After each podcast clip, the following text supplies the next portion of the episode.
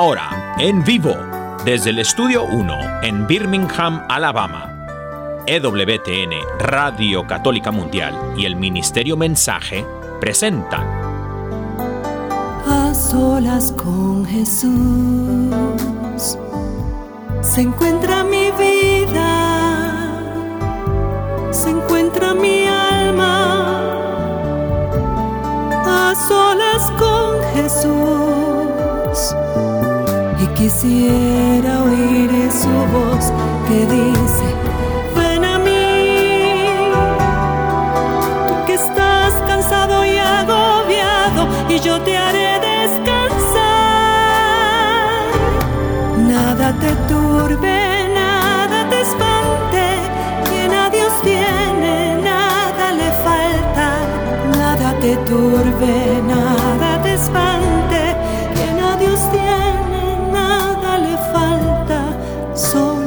Dios basta, solo Dios basta.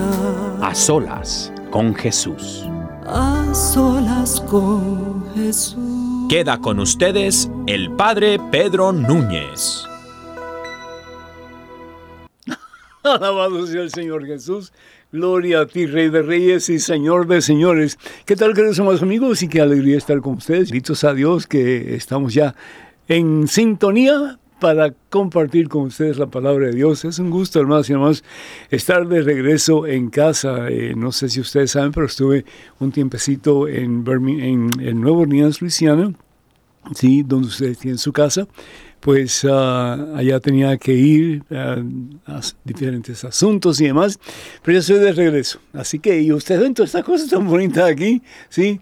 Eso fue idea de Marisela y estoy seguro que junto con Pedro, que han puesto todos estos globos y, este cake aquí tan delicioso que lucen, lo voy a tratar de mover mucho porque no quiero que se, se, se eche a perder cayéndose en algún momento por acá pero quiero que vean qué, acto de amor tan bonito, ¿no? Vamos a ver si lo puedo subir acá para que lo vean. ¿Qué les parece? Ah, precioso, ¿no es cierto?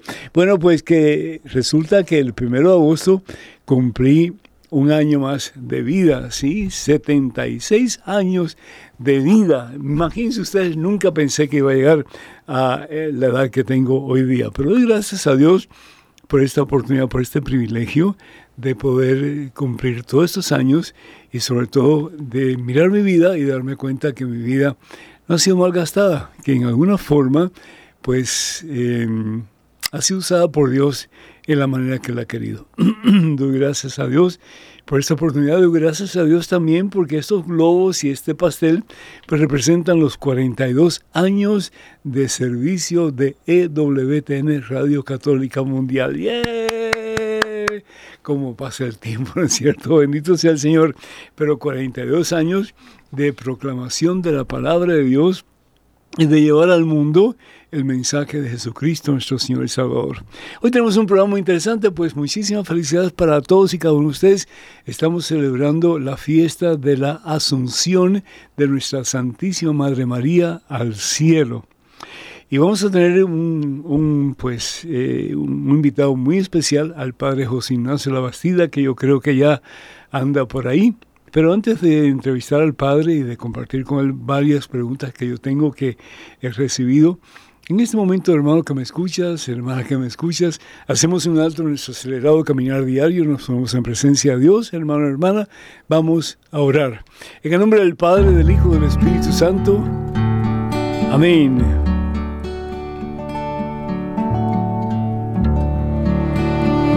Bueno. Padre Santo, Padre amadísimo, Padre misericordioso. Yo te doy gracias, Señor, por nuestra Santísima Mamá, la siempre Virgen María. Y es Madre nuestra, Señor. Es tu mamá, es mi mamá también. No biológicamente, pero espiritualmente sí. Porque al ser bautizados en Cristo Jesús, nos dice la palabra de Dios, Romanos capítulo 6, versículo 5, hemos sido injertados en el cuerpo de Cristo. Y si María Santísima recibió a Jesús en su vientre y le dio vida, Y el Señor se desarrolló en el vientre de María. Y nosotros estamos injertados en Jesús. Pues también es nuestra mamá. Qué hermoso, ¿verdad? El saber que tenemos una mamá en el cielo. Tenemos dos mamás. Nuestra mamá biológica, que yo estoy seguro que amamos entrañablemente.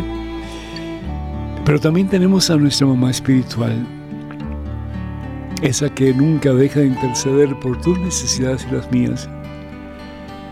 Es siempre que está lista, pidiendo al Señor, su Hijo, nuestro Salvador, que nos dé no un buen vino, que nos sea el mejor de los vinos. Es decir, que nos dé la plenitud del amor de Dios, que nos llene del poder, la fuerza de su Espíritu Santo, y que Dios en quien todo lo podemos y para quien todo es posible. Que llenándonos de su Espíritu Santo podemos experimentar el poder transformador de ese que aún en nuestras más terribles miserias nos quiere levantar para darnos la oportunidad de un nuevo comienzo. Padre Santo, Padre amantísimo, Padre misericordioso, gracias por el don de la fe, gracias por el don de la paz Gracias por el don del amor, gracias muy particularmente por el don de María Santísima, la mamá de ese a quien queremos amar por encima de todo, que es el Señor Jesús. Bendice mi Dios, Padre Santo, a cada uno de tus hijos, de tus hijas que están en estos momentos viendo este programa, escuchando este programa. Llénanos, oh Dios, a todos de un deseo cada vez más grande de imitar a nuestra Santísima Madre María, para poder amar a Jesús, tu Hijo, nuestro Señor, con la misma intensidad con que ella le ama. Que podamos un día llegar a decir, aquí está el siervo, aquí está la sierva del Señor. Haz conmigo según lo que tú quieras. Quiero ser materia disponible en tus manos, Señor.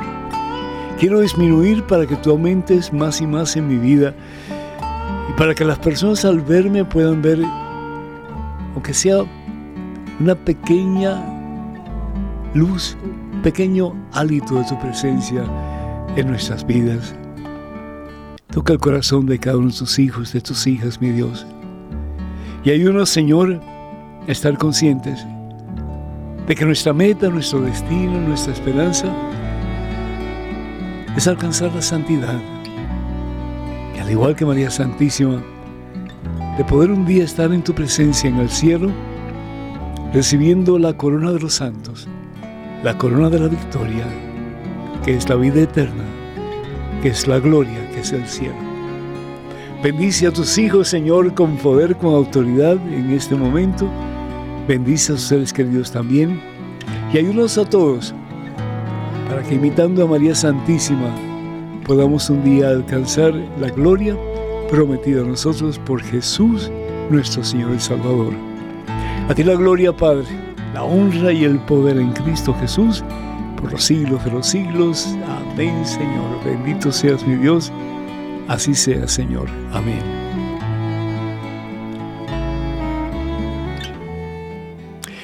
Bueno, pues hermanas y hermanos, doy gracias a Dios por esta oportunidad que tenemos de estar juntos una vez más.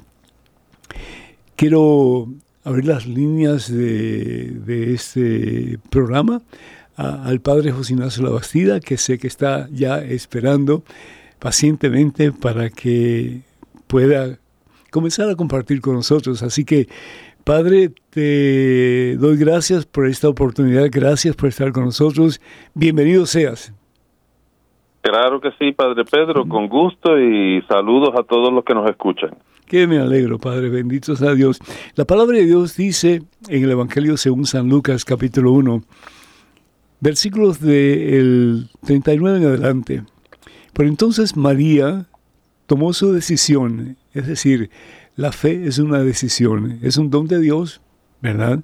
Es decir, las tres virtudes teologales, la fe, la esperanza y el amor, pero si bien es cierto que son dones que Dios nos da para alcanzar la victoria que es la vida, que es el cielo, también tenemos nosotros que poner de nuestra parte para llegar a esa meta que Dios tiene para nosotros, que es la misma presencia de Dios, que es la santidad. Dice, tomó su decisión y se fue sin más demora a una ciudad ubicada en los cerros de Judá. Entró en la casa de Zacarías y saludó a Isabel. Al oír Isabel su saludo, el niño, es decir, Juan Bautista, dio saltos en su vientre. Isabel se llenó del Espíritu Santo y exclamó en alta voz, bendita tú eres entre las mujeres y bendito el fruto de tu vientre. Nosotros como cristianos tenemos dos opciones, o bendecir a Dios por María Santísima, o rechazarla y pensar y decir que María fue una mujer como cualquiera otra y por lo tanto descartarla. Muchas veces así sucede, ¿no es cierto? El caso es que María alaba a Dios, Isabel alaba a Dios por María. Y dice la palabra de Dios, exclamó en alta voz, bendita tú eres entre las mujeres y bendito el fruto de tu vientre. ¿Cómo he merecido yo que venga a mí la madre de mi Señor?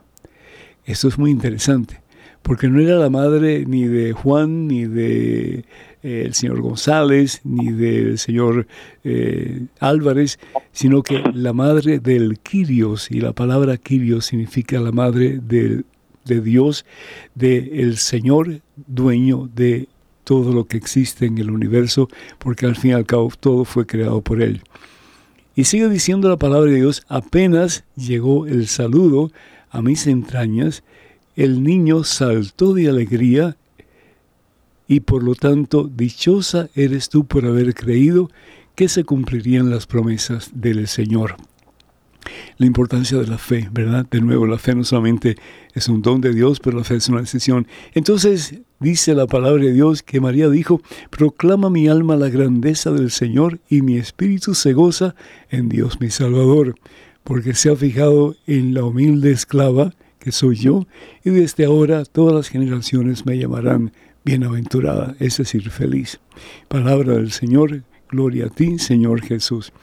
Padre, pues qué gusto poder compartir contigo este programa en que celebramos hoy día una fiesta muy especial, que es la fiesta de la Asunción de nuestra Santísima Madre María al cielo. Y la primera pregunta que tengo aquí, Padre José Ignacio, es la siguiente. Hoy la Iglesia a nivel mundial celebra la Asunción de la Virgen María al cielo. En nuestro país también tenemos grandes celebraciones. ¿Qué es en realidad la Asunción y cuál es la diferencia entre Asunción y Ascensión? Y esto lo pregunta Pedro Valero de Paraguay, Padre. Y es una muy buena pregunta porque nos ayuda a entrar eh, específicamente en el tema de la no no fiesta nada más es solemnidad de la Asunción de la Virgen así que es un dogma de fe que la Iglesia Católica profesa. Y, y obviamente pues son dos palabras diferentes porque denotan dos realidades diferentes. Hay una realidad que sí es igual, que es la entrada al cielo, se puede decir, eh, pero la ascensión viene de una palabra diferente, ¿no? En, en latín, el original del latín eh, es ascendere, que quiere decir subir. eh, la asunción viene de otra palabra, que es asumere, que quiere decir eh, ser eh, atraída, ser llevada, o sea que hay una acción diferente. En el caso de la Virgen María, la Virgen María es totalmente humana, o sea que ella depende de Dios, es la madre de Dios por haber dado a luz al Hijo de Dios, a la palabra eterna del Padre, pero no es divina y eso es una de las confusiones más grandes porque a veces eh, podemos dar la, el entendimiento como que estamos tratando a María como más de lo que es, en otras palabras, como diosa. María no es diosa, necesita de Dios y por eso la asunción es, una palabra pasiva, requiere alguien que la asuma, que la suba, que la lleve. La palabra ascensión, que es lo que Jesús tiene, Jesús asciende al cielo, como él dice, ¿no? Yo subo al Padre por su propio poder. Eh, esa no es la realidad en la asunción de la Virgen que necesita la acción de Dios para poder entrar al cielo. El dogma de la iglesia es entra al cielo en cuerpo y alma. ¿Y qué significa eso, Padre? Hablando de que María Santísima, pues está en el cielo en cuerpo y alma. ¿Qué clase de cuerpo sería? Es, y eso es muy buena pregunta también porque básicamente la asunción de la Virgen es, es lo que estamos celebrando prácticamente es la resurrección de la Virgen sin quitar obviamente la resurrección de Jesucristo es dogma central de nuestra fe cristiana, pero el que la Virgen ha sido asunta al cielo en cuerpo y alma es la realidad que todos esperamos un día poder disfrutar de la resurrección de los muertos, ¿no? Y la, la Iglesia la conecta, esa doctrina de fe, la conecta a lo que es María, porque María, concebida sin pecado original, que es otro dogma de la Iglesia, declarado mucho antes que el dogma de la Asunción, en el 1854 se declara el dogma de la Inmaculada Concepción, quiere decir que María es concebida, en otras palabras, la concepción de la Virgen María en el vientre de su madre, ya Dios la había preparado y preservado eh, a, a ser la madre de su hijo. Y por eso ella no puede tener ningún contacto con el pecado y la consecuencia del pecado es la corrupción, es la muerte. Obviamente, precisamente por ser la Inmaculada Concepción, María no puede sufrir la descomposición del cuerpo, la, la verdad, el, el, eh, se puede decir hasta inclusive en las iglesias orientales, hasta inclusive la muerte física, porque ellos creen en la dormición de la Virgen y tiene la gracia que Jesús inmediatamente la lleva al cielo con él. Eh, en otras palabras, eh, María no cometió pecado en absoluto. Si María hubiera cometido un solo pecado, hubiera contaminado a su hijo Jesús con el pecado cometido en el vientre de ella, ¿cierto? Sí, o, en ciertas palabras, eh, había sido preservada, tenía un estado de gracia donde estaba básicamente protegida del pecado, aunque sí tenía la posibilidad de pecar, pero no pecó. Claro, eh, la palabra de Dios en el Salmo 51, capítulo 7, dice, miren que soy pecador desde el vientre de mi madre. Es decir, en el vientre de su madre, él es pecador no porque él haya pecado, sino porque asume eh, pues lo que la madre es, es decir, no solamente la parte física de alimentos, etcétera, no solamente la parte pues eh, corporal, pero también la parte espiritual.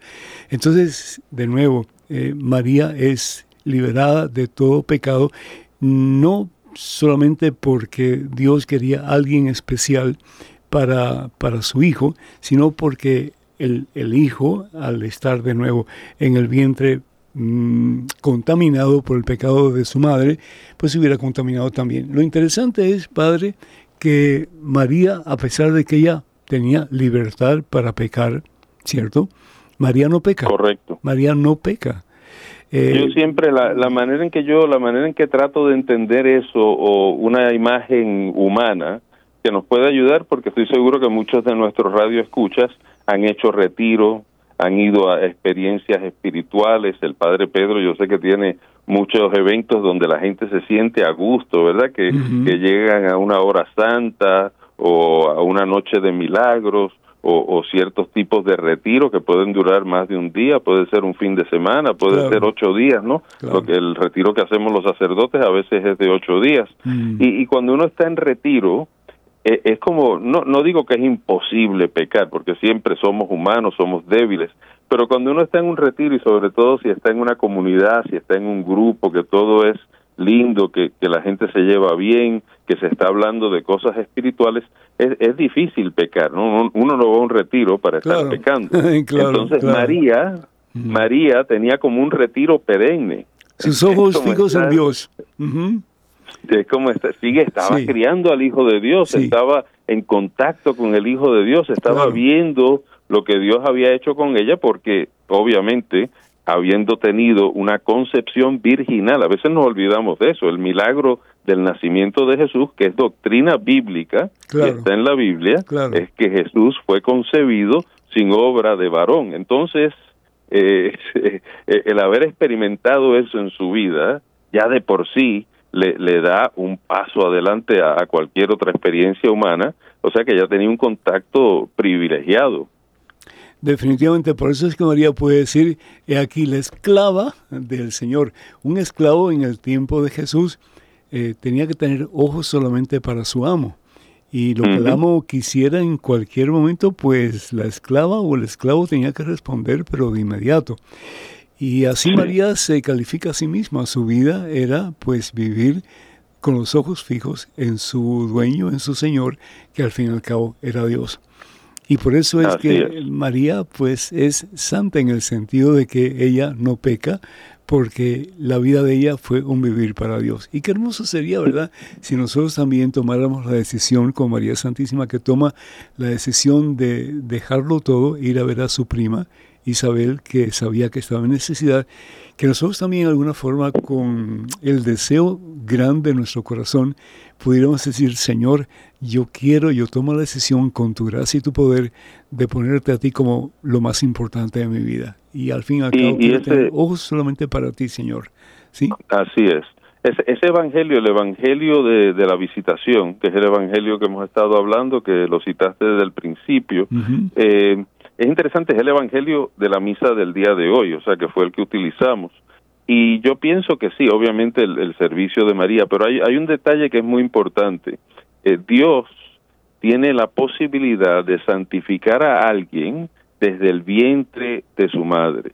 En el caso de la visitación, no es solo María la que lleva a Jesús en su vientre, Isabel lleva a Juan el Bautista. Y Juan el Bautista brinca de gozo cuando oye la voz de María. La voz de María eh, moviliza al Espíritu Santo que toque al niño que está en el vientre de Isabel. Y de hecho que hay algunos teólogos, Juan el Bautista no fue concebido sin pecado original, pero uno no puede recibir y brincar de gozo en el Espíritu sin haber sido santificado por el Espíritu Santo. Así que hay algunos teólogos que dicen que Juan el Bautista también nació habiendo sido liberado de ese pecado original y obviamente pues como nosotros en el bautismo recibimos esa gracia que se nos quita el pecado original, pero entonces tenemos que luchar con la realidad de la vida. Juan el Bautista nació sin pecado original, fue concebido con pecado, pero liberado durante la visitación y obviamente pues después tuvo que vivir como el profeta que fue para presentar a Jesús y, y mantenerse sin pecado. Pero yo creo que la razón de que la iglesia escoge la visitación para la fiesta de hoy es para recordarnos que los méritos de la Asunción vienen precisamente de la enseñanza sobre la Inmaculada Concepción. Bendito sea Dios. Y hablando de pecado original, un momentito quiero hacer un paréntesis. Eh, ¿Dónde se encuentra eso en la Biblia? Pues la palabra de Dios nos dice en la carta de San Pablo Romanos, en el capítulo 5, versículo 12 en adelante. Podemos leer mucho más, pero voy a leer un pedacito por lo menos para que tengamos una idea básica. Dice la palabra de Dios, versículo 12 en adelante, pues bien, un solo hombre hizo entrar el pecado en el mundo. ¿Y quién fue ese hombre? Pues Adán, ¿verdad? Adán. Y por el pecado, la muerte. Después la muerte se propagó a todos los hombres, a todos los hombres. ¿Por qué? Porque la consecuencia del pecado o el salario del pecado, ¿qué cosa es? Dice San Pablo, la muerte. Se propagó a todos los hombres ya que todos hemos pecado. Entonces, si bien es cierto que todos hemos pecado, también es cierto que Dios puede escoger a una persona en particular o dos personas en particular o a quien Él quiera para preservarlos de ese pecado original y para que puedan nacer pues puros. ¿Verdad? De acuerdo a la voluntad de Dios, que al fin y al cabo es lo que Dios quiere para todos nosotros, que seamos puros, que seamos santos, como Él es puro y santo. Y, y, estamos hablando, estamos hablando teología, pero si buscamos un poquito de la revelación privada también, porque podemos hablar como teólogos, como sacerdotes, como personas que tratan de instruir a la comunidad, pero también tenemos que hablar como hijos de María, como personas que amamos a la Madre de Jesús, porque es Madre nuestra también. y una de las cosas interesantes en las apariciones de Lourdes en el 1858, la Virgen se presenta a una niña que tenía ciertas limitaciones intelectuales y, una de las primeras cosas que le dice es yo soy la Inmaculada Concepción. De hecho, que, los que oían a mm. Bernadette no entendían cómo esta niña podía decir cosas que ni, ni ella misma entendía. Claro, porque era algo que se estaba empezando a conocer y de Roma hasta donde ella vivía en Francia, pues ah, no era fácil la comunicación. Entonces, como ella ya sabía que lo que estaba pasando en Roma que estaban en proceso de proclamar el dogma de la Inmaculada Concepción, pues ya ella afirmaba ese dogma a través de la visión que ella tuvo de María Santísima. interesantísimo, ¿no es cierto? Padre, eh, hace poco alguien me preguntó, y esta es otra persona que se llama Rosa María uh, Yeraida de Panamá, dice, eh, ¿por qué los católicos muestran más amor a la Virgen que al mismo Dios? No supe qué responderle. ¿Qué piensas, padre? Mm, bueno, obviamente, doctrinalmente no es cierto, ¿no? La, doctrina de la iglesia es muy importante. Obviamente, la Virgen no está más alta que Dios, sino que obviamente depende de, Dios. Dios es, su, su creador, eh, nace de ella, o sea que que sí hay una, una conexión íntima, eh, es la que es bendecida especialmente por el Espíritu Santo, pero doctrinalmente eh, María es una criatura, ¿no? No es una diosa, o sea que eh, si hay católicos que muestran más amor a la Virgen que al mismo Dios, uno ama a la Virgen por su papel en el, en el proyecto de salvación y precisamente porque fue la esclava del Señor, la que fue fiel a la, a la palabra, la que, la que escuchó la palabra y la puso por obra. O sea que, que eh, es una eh, es una relación íntima con la historia de la salvación y tiene un papel único y fundamental. O sea que, que el papel de María no se puede negar porque obviamente está en la Biblia y es un papel fundamental y único que ha traído al mundo al Hijo de Dios. La encarnación es a través de ella, ¿no? o sea que, que eh, en cierta manera Rosa, pues eh, puede que haya visto, porque hay veces podemos confundir a la gente, ¿no? Por ejemplo, si, si, si no nos damos cuenta que cuando vamos a la iglesia, ciertamente a la Eucaristía, a la misa de cada semana, de cada día, el centro de la Eucaristía es Jesucristo, ¿no? Pero Jesucristo no, no es, Cristo funda una iglesia, hay una, hay una realidad histórica, hay una historia de salvación y María tiene un papel eh, primordial en esa historia, no o sea que no se puede eh, eh, evadir ese tema. Yo creo, padre, hasta cierto punto que hay un poquito de falta de, formación teológica, ¿no? Eh, un poquito de, y disculpen la palabra que voy a usar, pero un poquito de ignorancia, porque realmente sin Dios María es nada, sin Dios nosotros somos nada pero con Dios todo lo podemos y todo lo podemos alcanzar, como bien dice San Pablo. El caso es, padre, que para muchos, sobre todo muchos católicos latinoamericanos, eh, la madre es más importante que el padre vamos a dejarnos de, dar vueltas, ¿no? La madre es más importante que el padre, la madre es la que se preocupa del bienestar del hijo, la madre es la que muestra más cariño al hijo que el mismo padre, a veces el padre está ausente de la casa. Entonces como que hay un apego tal vez un poco más eh, fuerte hacia la mamá, en este caso la mamá que es María Santísima, que el mismo Dios, porque... Eh, eh, vamos, por ejemplo, a las apariciones de Nuestra Señora Guadalupe. Eh, no temas, no sabes que soy yo quien soy tu madre. Es decir, no temas, no temas, hijo mío. Y sin embargo, pues a Jesús crucificado, etcétera, lo vemos como que por allá, pero a veces un poco distante de nuestra realidad diaria.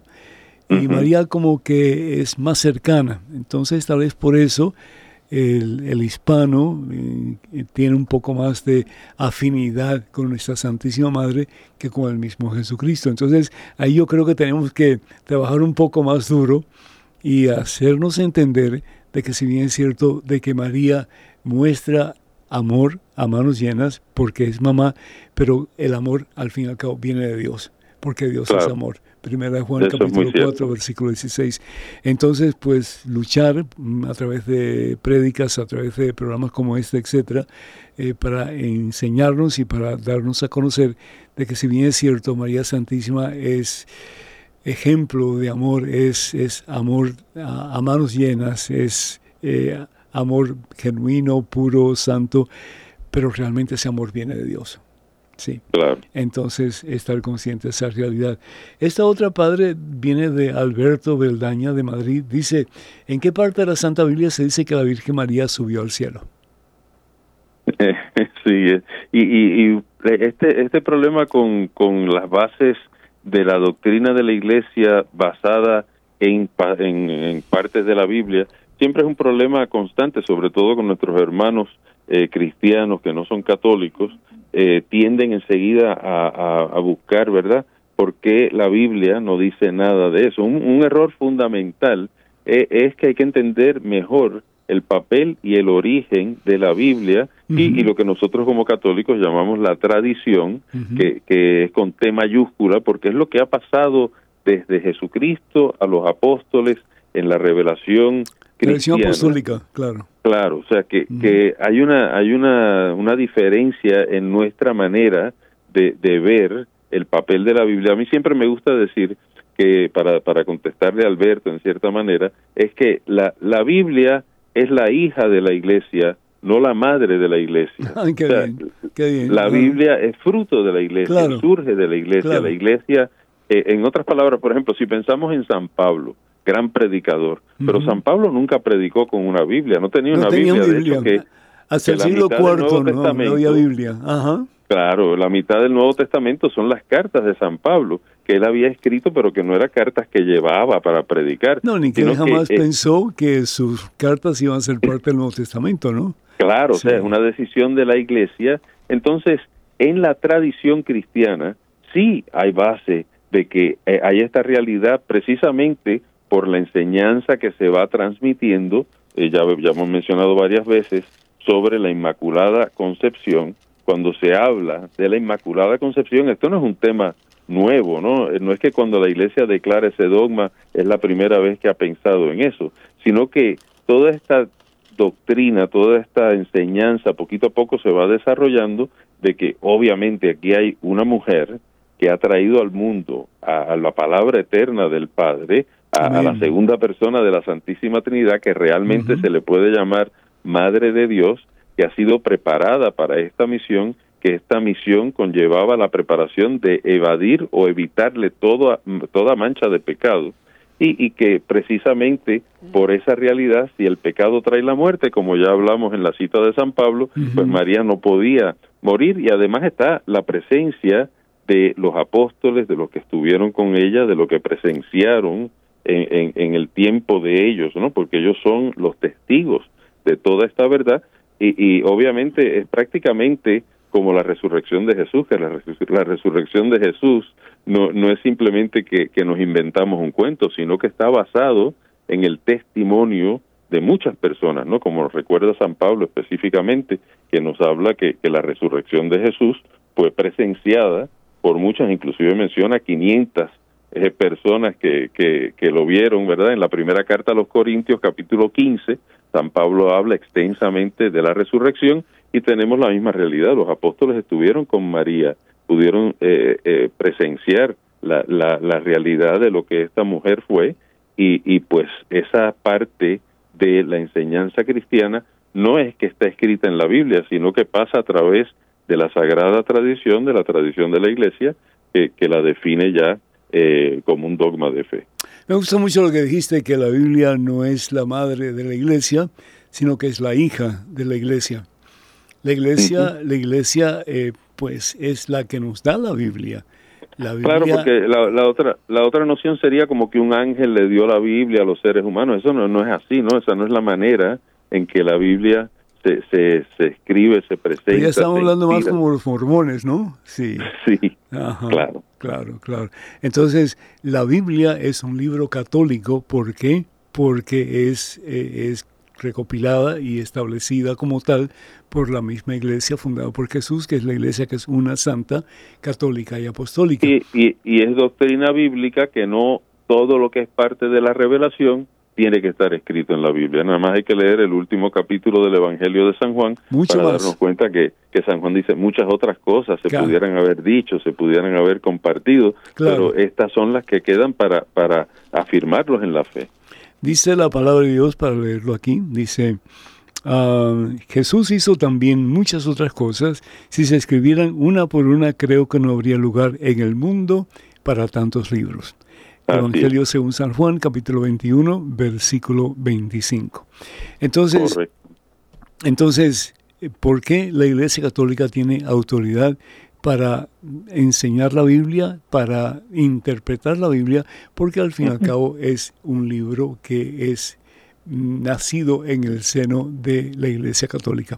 Fue el Papa eh, San, San, ¿cómo se llama? ¿Cómo se llama? Eh, Damaso. El Papa Damaso, quien le pidió a San Jerónimo. ¿Cómo? Sí, sí, se va, está yendo al cuarto siglo, sí, al principio. Claro, claro. le pidió a San Jerónimo que recopilara lo que él pensaba que eran los rollos y los escritos que él pensaba eran inspirados por Dios. Y fue realmente en diferentes concilios, es decir, la reunión de los obispos de la iglesia, tanto en África como fuera de África, que en el concilio de Cartago que se determinó que la Santa Biblia no solamente es inspirada por Dios lo que contiene, pero más aún que es palabra de Dios. En ninguna parte de la Santa Biblia la, la, Biblia dice que es palabra de Dios. Eh, el que va más lejos es San Pablo y lo que él dice es que las escrituras, y le está hablando del Antiguo Testamento, son buenas para enseñar, para amonestar, etcétera. Pero él nunca, de nuevo, nunca pensó que sus cartas iban a ser parte de lo que conocemos como el Nuevo Testamento. De nuevo, no fue hasta el siglo IV en que la Biblia ya comienza a ser eh, como que un medio para que conozcamos lo que el Señor Jesús hizo, lo que eh, en el Antiguo Testamento se habla y particularmente todo el Antiguo Testamento habla de Jesús en una forma u otra. Y qué es lo que tenemos que hacer es como un manual de instrucciones para nuestra propia salvación, basado en quién, en Jesucristo como Señor y Salvador del mundo entero y, y es en Cristo Jesús que tenemos esa posibilidad de una vida nueva. Padre, eh, mm, perdón, adelante por favor. Sí, no, al, mencionar al Papa San Damaso, un punto muy importante es que, o sea, la tradición cristiana obviamente va hasta el mismo Jesucristo, los apóstoles, ¿verdad? Eh, y, es, muy importante hoy en día, yo creo, para los cristianos de cualquier denominación, eh, volver un poquito a las raíces de nuestra fe, porque una vez empezamos a leer lo que lo que nosotros consideramos los escritores antiguos cristianos, los que estuvieron más cerca a la época de nuestro Señor, eh, eso ayuda muchísimo, ¿no? Porque podemos pensar eh, hoy mismo la fiesta, la solemnidad de la Asunción de la Virgen es como si nos hubiéramos inventado eso este este año o algo así, pero pero obviamente en cuanto empezamos a leer los padres de la Iglesia, estos escritores cristianos de los primeros siglos. Yo me acuerdo el profesor mío de Nuevo Testamento en el seminario, el padre Brons, que quizás te, ah, recuerdas también, en la tesis, la tesis doctoral de él fue basada en la doctrina de la Asunción de la Virgen, mostrando que el 1950, cuando se declara el dogma, no era una novedad, ¿no? sino que eh, desde los primeros siglos ya se estaba hablando de la Asunción de la Virgen, ¿no? y es lindo ver eso, porque podemos creer que es algo que nos hemos inventado recientemente, que no está en la Biblia, cuando toda la tradición cristiana va trayendo esa enseñanza.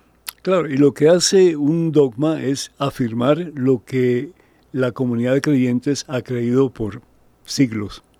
Correcto. Como en este caso, pues sí, la asunción de María Santísima al cielo. Y como bien tú dijiste, la diferencia entre ascensión, que es Jesús, quien por su propia eh, por su propia eh, vida como, como Dios.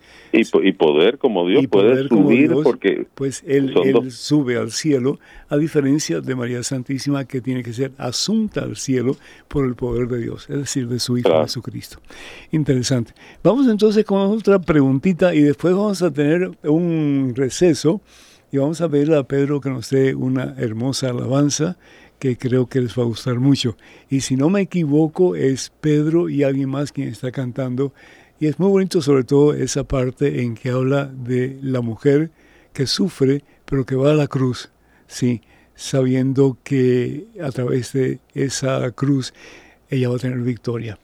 Eh, vamos a hablar eh, la próxima es de, creo que esta no sé si te la pregunté, creo que no, Teresa Duvernal de New York que pregunta, yo creo que la Iglesia Católica Romana, al declarar la asunción de María al cielo, ha dado un paso importante hacia igualar a María con Jesús, proclamando esencialmente la deidad de María. ¿Qué piensas tú, padre? Sí, ya Teresa, ya hemos hablado de eso en el programa, o sea que María no es diosa, María es completamente humana.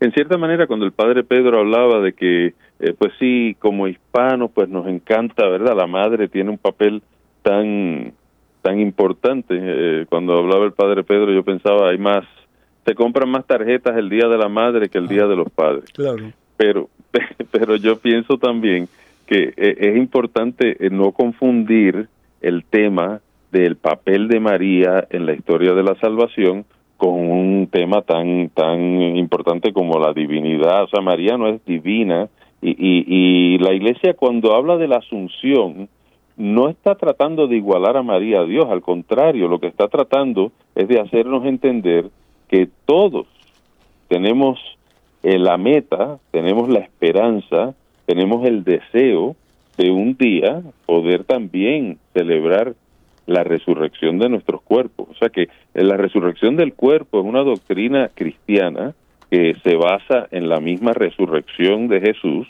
Eh, los que han podido estar en Italia, por ejemplo, que han podido estar frente al, al manto de Turín, los estudios del manto de Turín, lo que es la resurrección de un cuerpo, de hecho que los científicos dicen, el manto de Turín, eh, la, la radiación que recibió ese manto fue como de, de 34 trillones de mm. voltios, o sea que eh, es algo que es eh, fuera de un contexto humano, es la realidad divina de lo que es un cuerpo resucitado y eso es lo que ha experimentado María a través de la Asunción, obviamente no en una manera como Jesús, porque Jesús es el, es el Cordero, el que muere por nosotros, el, el Cordero sacrificado, que ahora va a resucitar de entre los muertos y va a ascender a los cielos por su propio poder, porque es el Hijo de Dios.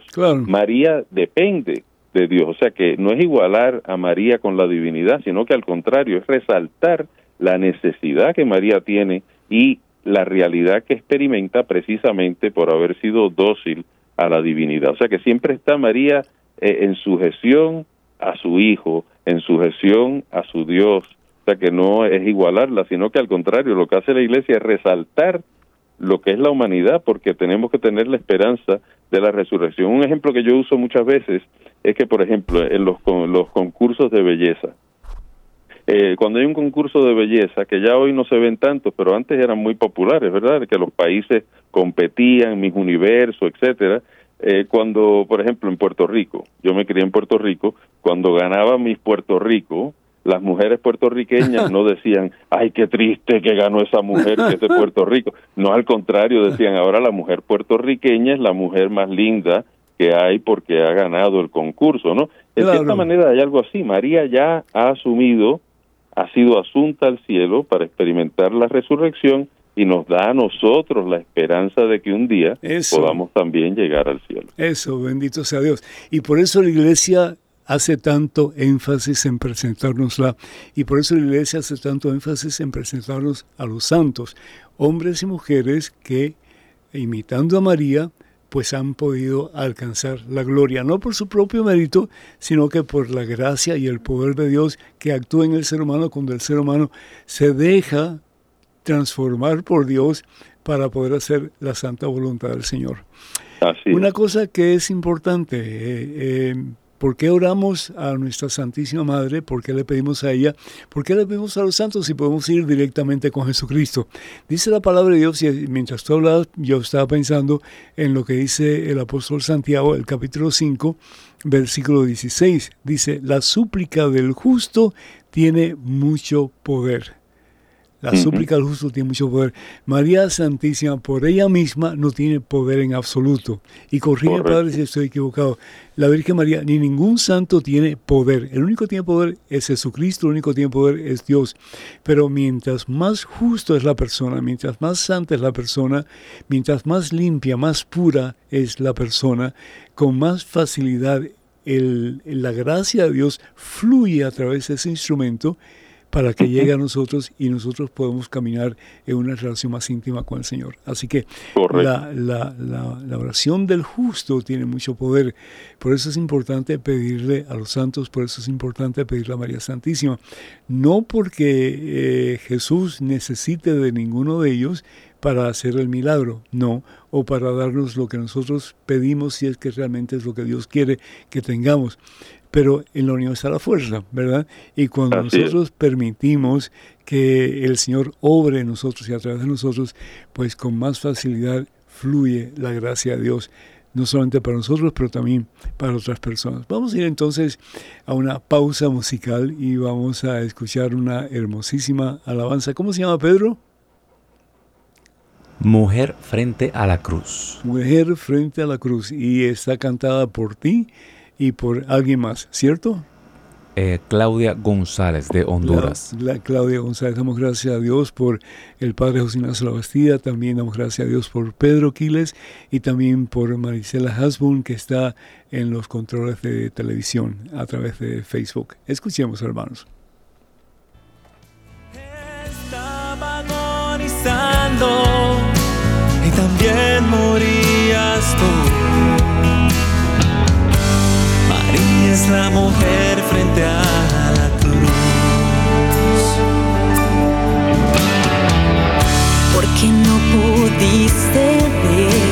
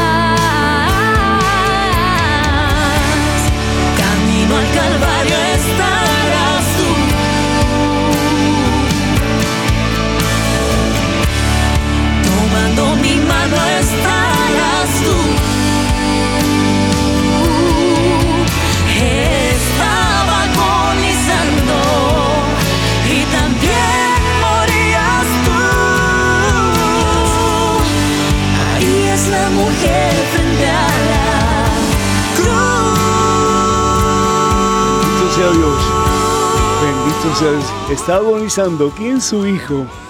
Y ella agonizaba también viendo a su hijo morir. Ese es el amor de una madre, ¿no es cierto? Que llega un momento en que no hay, no hay división entre mamá e hijo.